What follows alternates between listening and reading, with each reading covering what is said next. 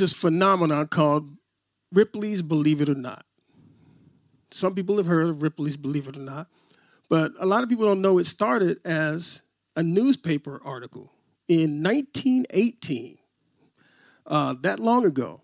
And it was really just the coverage of fantastic feats in sports and also fantastic fails in sports.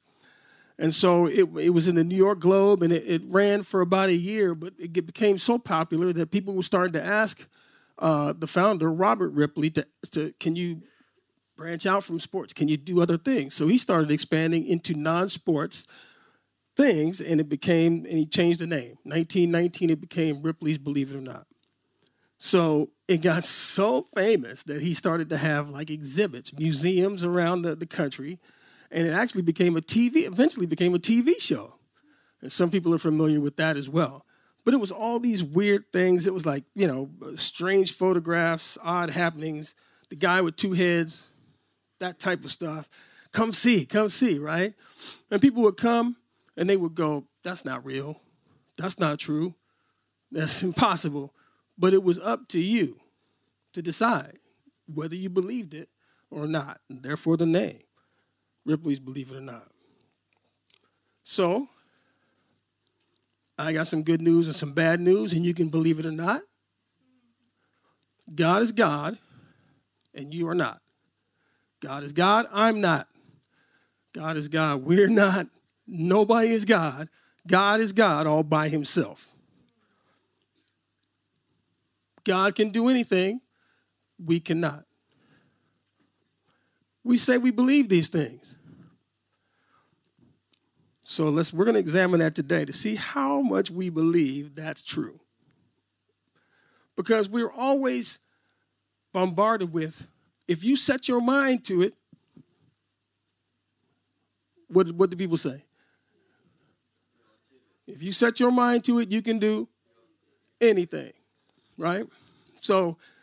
and we believe it. Well, our parents want us to believe that, but it's not true. It's just not true. I can't even, this is my right hand, this is my right elbow. Challenge me to touch my right elbow with my right hand. Pretty simple task to ask somebody to do, but virtually impossible for me to do. But we still have this attitude. If I set my mind to it, I can do anything. And we take that attitude into life. We take that attitude into our relationship with God. So being a dad, I'm used to cleaning up messes. That's just, you know, if you've ever had a child young enough to make a mess, you know you get to clean it up. Sometimes they make a mess while you're cleaning up. Dads, moms, you know about this. You get ready to, especially boys, changing a boy's diaper, right? I call it the fountain of youth. You guys know what I'm talking about, you parents. You're changing the boy's diaper, and all of a sudden it's like, the diaper's dry, but then all of a sudden the fountain of youth comes, like while you're changing the diaper, right? Babies make messes unapologetically, right? They soil their diapers and no regrets. But we have to clean it up, right? They can't do it themselves. Proverbs chapter 3, verse 5. Through 7. So interesting that you mentioned before the service. The fear of the Lord. This is the keynote scripture this evening. Proverbs 3, 5 through 7 says, trust in the Lord with all your heart, and do not lean on your own understanding. In all your ways acknowledge him, and he will make your paths straight. Do not be wise in your own eyes. Fear the Lord, and turn away from evil. Now, probably you could do a 10 to 12-week series just on that right there, right? But I'm just going to kind of use that verse as a jump off, as a theme, an overall theme for this message. Trust in the Lord with all your heart and lean not to your own understanding. Now, he's not saying that everything you understand, scrap it. I don't think that's what the author is saying. It's difficult to follow this scripture because we tend to understand something, then act on it. We believe something, then we act on it. So it's just, that's our nature. So it's not that we don't lean on anything that we understand, because sometimes God gives us understanding. about certain things. But it's the fill in the blanks. It's the quiet time. It's the part when we don't understand, and then we start filling in the blanks. When we start filling in the blanks, we're leaning to our own understanding. Because it's coming from here. It's not coming from God. Our task is to trust in him with all our heart. And when our consciousness starts filling in the blanks, to acknowledge him in his ways, and he'll make our path straight. He will direct our paths. It's difficult. It's difficult. And as I get older, it seems to be more difficult because I've been bombarded with more information than you guys have. Simply because I've been old, you know, been on the earth for maybe over 30 years, most of you, longer than you guys have.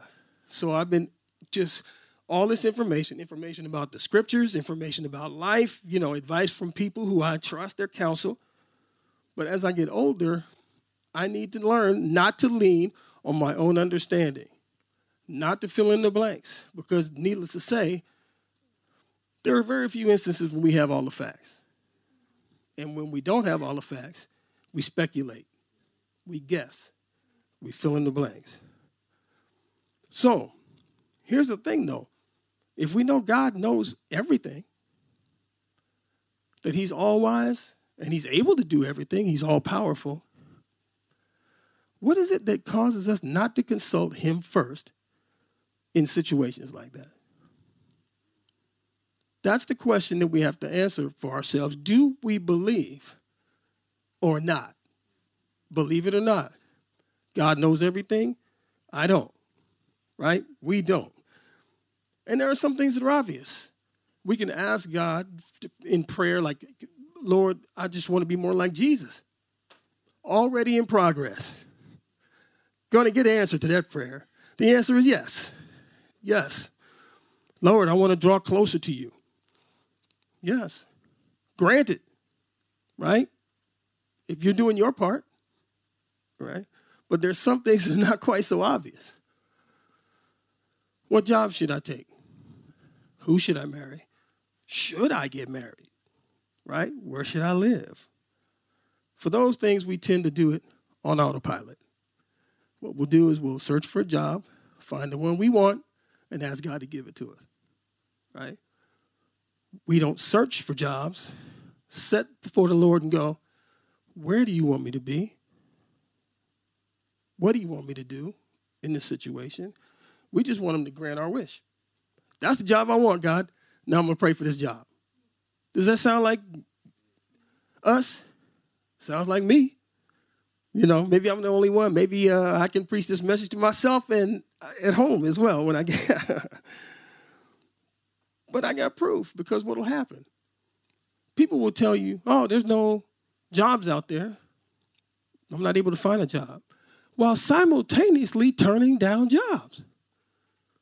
Have you ever known that? I've done a job search. I've done that because there's something I want, and I'm looking for that. If I don't get it, there's no opportunities there. Well, there's opportunities there, but we haven't even looked to see what God has to say in the matter. We go to me. All right, John 15:5 says this, I'm the vine, you're the branches. The one who remains in me and I in him bears much fruit. For apart from me, you can do nothing. Believe that or not. Apart from Christ, you can do nothing. Now, some people will say, you know, maybe he's just referring to bearing fruit there. But I can guarantee you this, when Jesus says something, he said exactly what he meant to say when he said it, right? And he would have said, if you want to bear fruit, don't separate yourself from me because you can't bear fruit without me. No, he said, apart from me, you can do nothing. So if I can do nothing, then why am I relying on my abilities, my talents, my skills, my knowledge, my understanding to get me through situations in life, to get me to the other side, to be successful? Psalm 16:2. So we talked about can do nothing, right? Psalm 16:2 says, I said to the Lord, you are my Lord. I have nothing good besides you. So just to take a half inventory, because we're only halfway there on this. I can do nothing apart from Christ, and I have nothing apart from Christ. So if I can do nothing and I have nothing, so far this picture is not looking really good for me, because I'm dependent on me to get this situation taken care of, right? Do we believe that or not? Because I believe that, you know, I might have a good attitude, good manners, good looks. Many would disagree, right? But I don't truly know anything or have any of these things when put up against God's standard. The first verse that we looked at in Proverbs 3 told us to take the attitude as if we know nothing. Love that one. Do nothing, have nothing, know nothing. 30 seconds from now, nobody knows what's going to happen. Nobody. God sees eternity in one moment in time. Just one moment in time, he sees it all. That's the kind of person I want to consult. The master of time. The one who's king of eternity. 1 Corinthians 13:2. If I have the gift of prophecy and know all mysteries and all knowledge, and if I have all faith as to remove mountains, but do not have love, I am nothing. Now, this is a real confidence booster, right? This whole thing, do nothing, have nothing, know nothing, am nothing. This is really just getting your self-esteem, giving you that extra boost you need, right? Right? Building that confidence up. You can do it, right? So Paul is using hyperbole here. And hyperbole, let me give you the definition, because you know I love definitions. Hyperbole is exaggerated statements or claims not meant to be taken literally. Okay? Exaggerated claims. If I have the gift of prophecy and know all mysteries and all knowledge, will we ever have that? Will we ever have, in this life, know all mysteries and all knowledge? No. Whose property is that? Whose domain is that? That's God's. That's God's domain. All mysteries and all knowledge, right?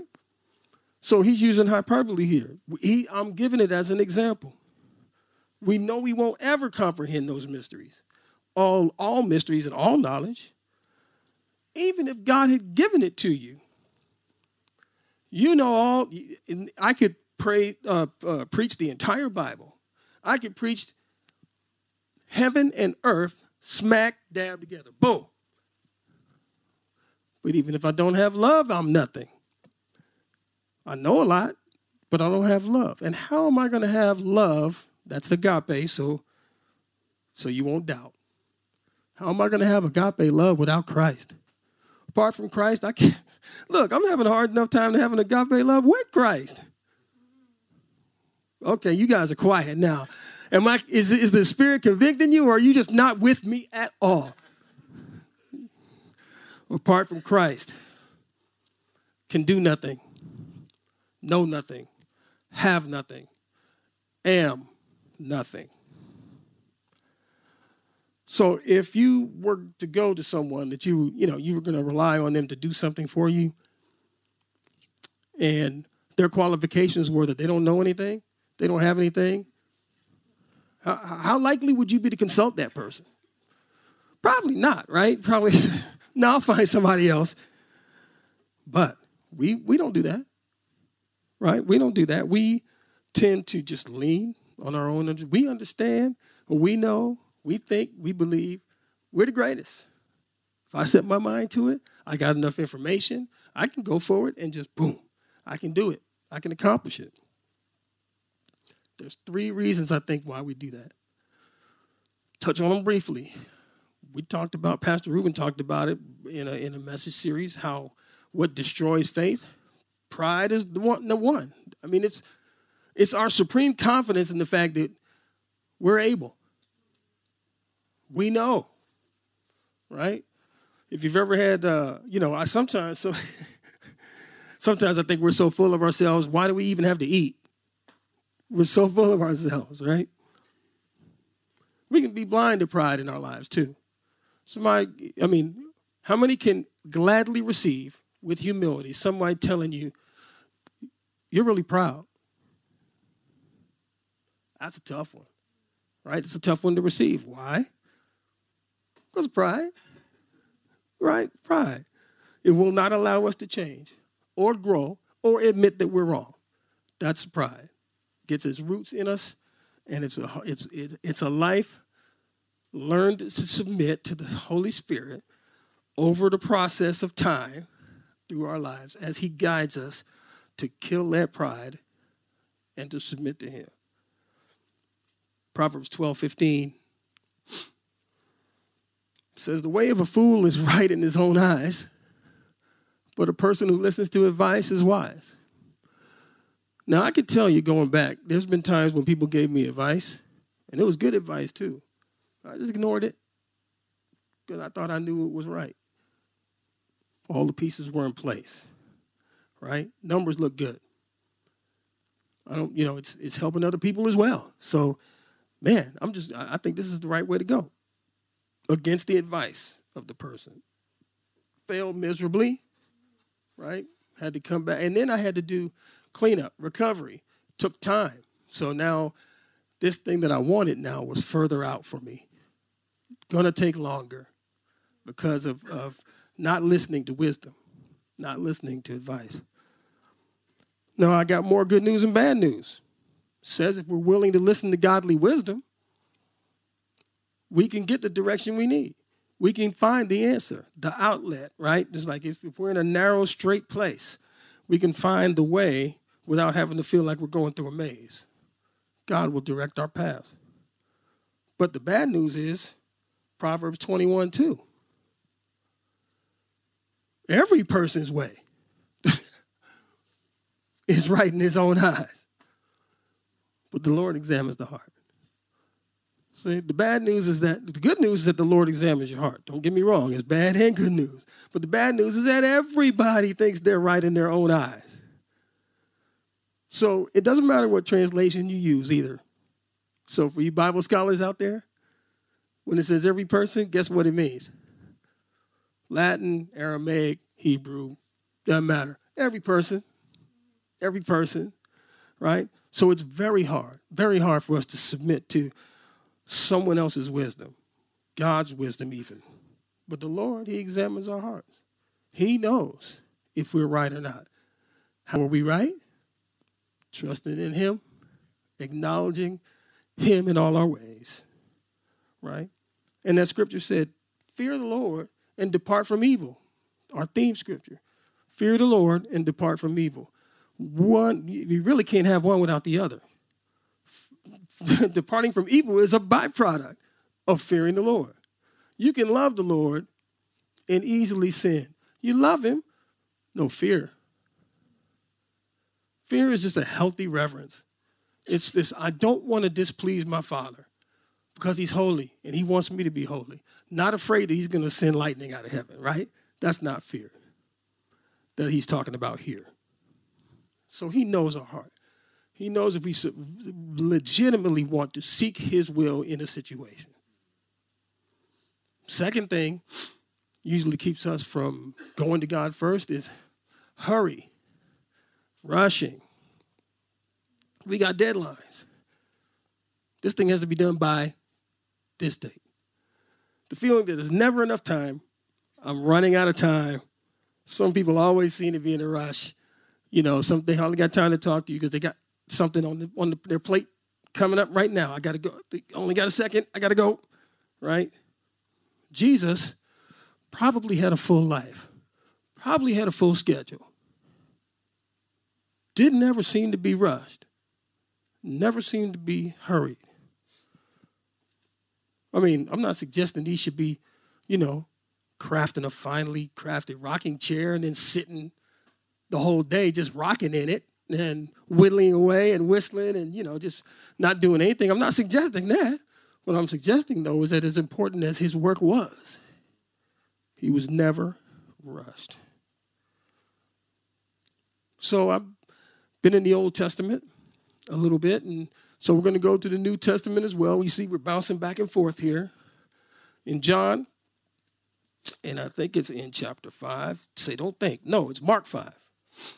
Mark 5. A ruler of the synagogue named Jairus comes to Jesus. Now this, I had to place myself in this situation. I had to make myself be Jairus to kind of understand what he was going through in this situation. He comes to Jesus and says, my daughter is sick to the point of death. Could you please come and heal her? Jesus says, yes. Goes with them.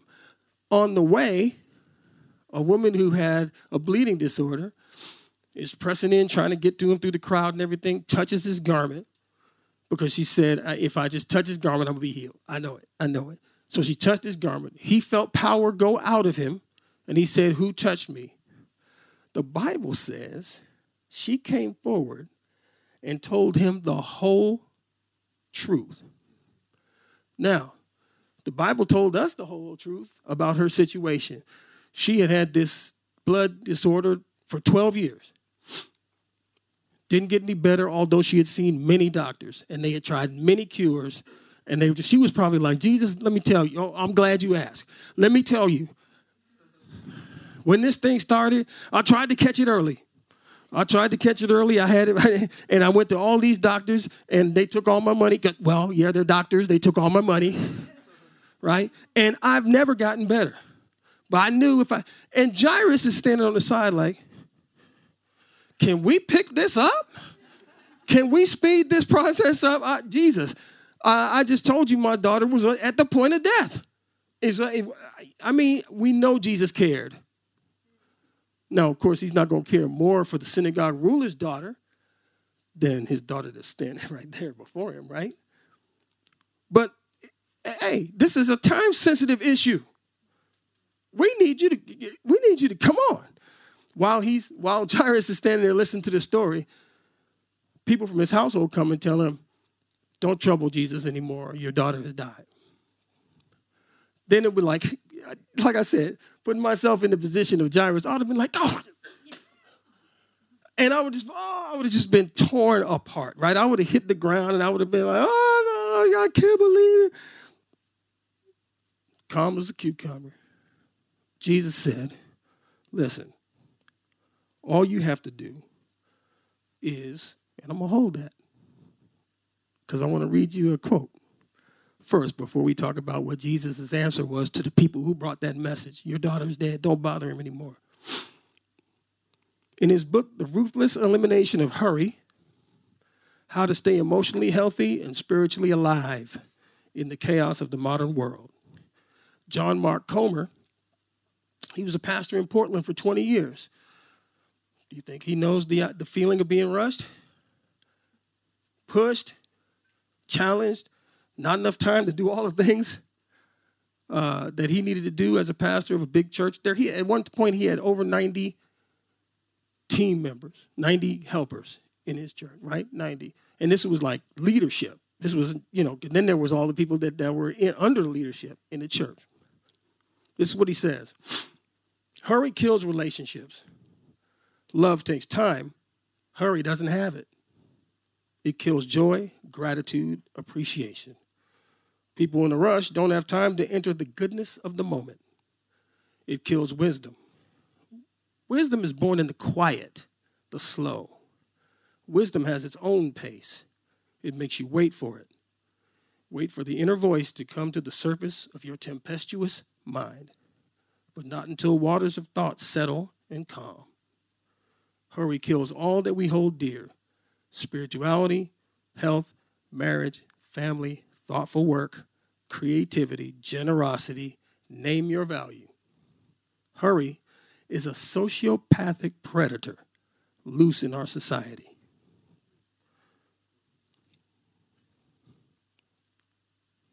Powerful words. Okay, back to Jesus' response. Because I know you want to get to the end of the story, so. But overhearing what they said, Mark 5:36 says, Jesus said to the ruler of the synagogue, do not fear, only believe. What's he saying? Either you believe I can do it or I can't. Believe it or not. Don't fear. If you believe, there's no fear there. It's not over if you believe, right? The command was twofold, fear not and believe. But he still gave Jairus the choice. He still gave him the choice, believe it or not. Same thing, John 11. John 11, 6. Messengers came to Jesus about his good friend Lazarus. He was sick, right? Urgent. And John 11, 6 says, I love Lazarus. I'm going to drop everything I'm doing right now, and I'm going to get to him right away. Actually, no, that is not what it says. 11:6 says, so when he heard that he was sick, he then stayed 2 days longer in the place where he was. Has everybody wondered about that? I wondered about that and wondered about that. I was like, why if you, this is your friend, you know his sisters and everything, and you guys are close.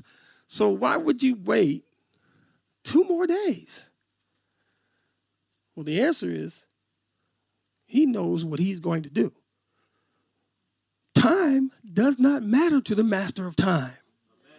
Death does not matter to the master of death, right? Our timetable cannot be inflicted upon God because God is eternal.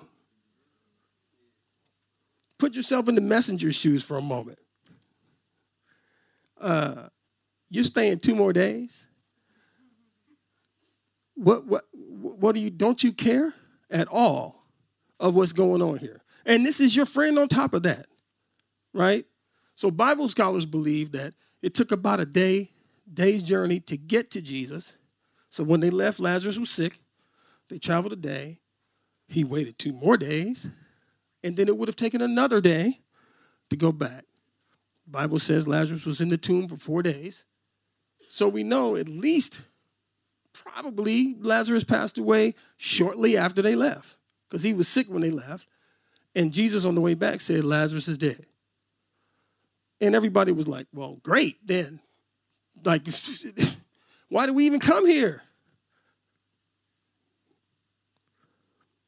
Martha. I love Martha because Martha was a get things done lady, right? She comes to Jesus in John 11, 25 and 26. Jesus tells her this, a monumental statement and a monumental question. Jesus said to her, I'm the resurrection and the life. Whoever believes in me, though he die, yet shall he live. And everyone who lives and believes in me shall never die. Do you believe this? Monumental question. I mean, of course, it's I am. It's another I am statement. I am the resurrection and the life. Wow. That's mind-blowing enough. But here's the one that I love. Everyone who lives and believes in me shall never die. Not just everyone who lives, right? But and believes in me shall never die. Do you believe this? Do we believe this? Or not. Third thing that can keep us from trusting, fear. Fear always propels you or paralyzes you. It'll freeze you, right, from doing the things that you're not sure. I don't know if I'm going to be successful in this. Maybe I shouldn't try it. Or fear of, oh, God might not answer this prayer. I'm going to raise my hand. Has anybody thought that in your heart, the answer to this prayer might not be yes? Yeah, that's fear. It's like, okay, I'm afraid that God won't answer this prayer. Fear of being disappointed. We have so many fears. And the first thing God's telling us is fear not. Fear not, because fear crushes belief. Fear is like the enemy of belief. If I'm afraid, that means I don't believe. Because I don't believe he can do anything. God can do anything. How do I know this? Because Jairus' daughter lived. Lazarus lived. It's not over until God says it's over. And since he lives forever, it's never over for him. Is that right? Amen. Believe that. God used Isaiah to tell him the same thing. God used Isaiah to tell people, okay, you're in exile in Babylon. I understand that. Your fault, right? But it's coming to an end. It's coming to an end. And I want to tell you, keep yourselves from pride. Keep yourselves from worshiping idols. Stay away from that and believe. And in Isaiah 41:10, he says this, do not fear, for I am with you. Do not be afraid, for I am your God. I will strengthen you. I will also help you. I will also uphold you with my righteous right hand. That's so encouraging. And you know what's encouraging about it? He could have just stopped it. I'll strengthen you. But what's encouraging is the alsos. That's what does something from my heart, is the alsos. I will strengthen you. I will also help you. Because here, once I strengthen you now, I'm not strengthening you so that you can do it yourself. I'm strengthening you so that as I'm helping you, you just stick with me. You just stay by my side. Do not separate yourself. Abide in me. Stay in with me, and I will help you. And I will also uphold you with my righteous right hand. Do you believe this? See, because the reason why I ask that is because I'm not up here trying to convince you that God's able. That's not my job. It's not to persuade you that he answers prayer and that's your choice to believe or not. Right? That's your choice. I hope that you will believe. And that's why part of the reason why I'm up here is to help encourage you that you will believe. I hope that if you thought you believed and now you realize you didn't, that you'll get in the secret place with God and get real with him. Lord, I haven't believed. I thought I did. I heard people say how good you are. I've heard people say what you've done. But I've doubted when it came time for you to do it for me. I'm supposed to stop right there. Do you want me to stop? Okay. I do have one more scripture for you. Wisdom is always crying out. Right? Always crying out. But we need to heed the call of wisdom. We need to hear wisdom's call. We need to answer, listen, pay attention. I love what Pastor Ruben was talking about this morning. Pay attention, obey, draw closer to him. Proverbs 1:22-29, last scripture. How long, you naive ones, will you love simplistic thinking? And how long? That's filling in the blanks, by the way. That's that kind of situation there. Simplistic thinking. And how long will scoffers delight themselves in scoffing, and fools hate knowledge? Turn to my rebuke. Behold, I will pour out my spirit on you. I will make my words known to you. Because I called and you refused, I stretched out my hand and no one paid attention, and you neglected all my advice and did not want my rebuke. Oh, my goodness. I will laugh at your disaster. That is totally uncharacteristic of what we're told God is, isn't it? It's like we feel like we can do anything we want. God will forgive us. God will rescue us, right? No, I will mock when your dread comes, like a storm and your disaster comes like a whirlwind, when distress and anguish come upon you. Then they will call me, but I will not answer. They will seek me diligently, but will not find me, because they hated knowledge and did not choose what? Yeah.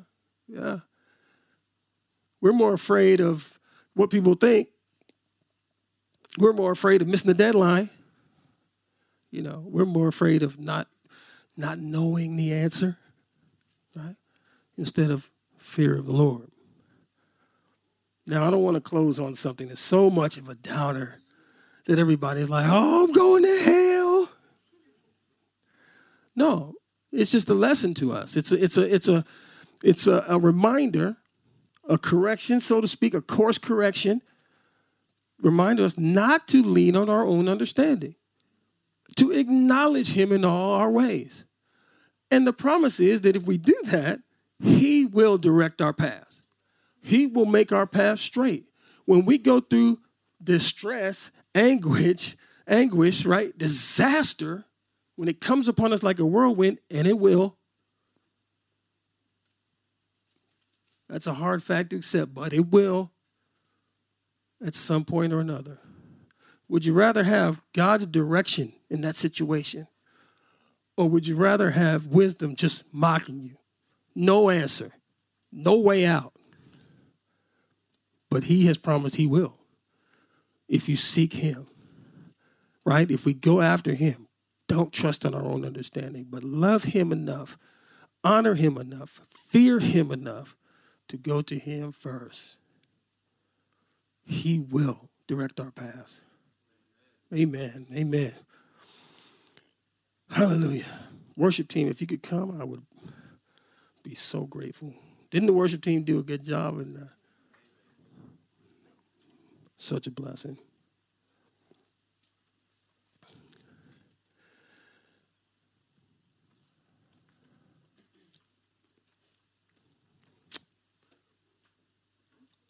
I just want to sit in that for a moment.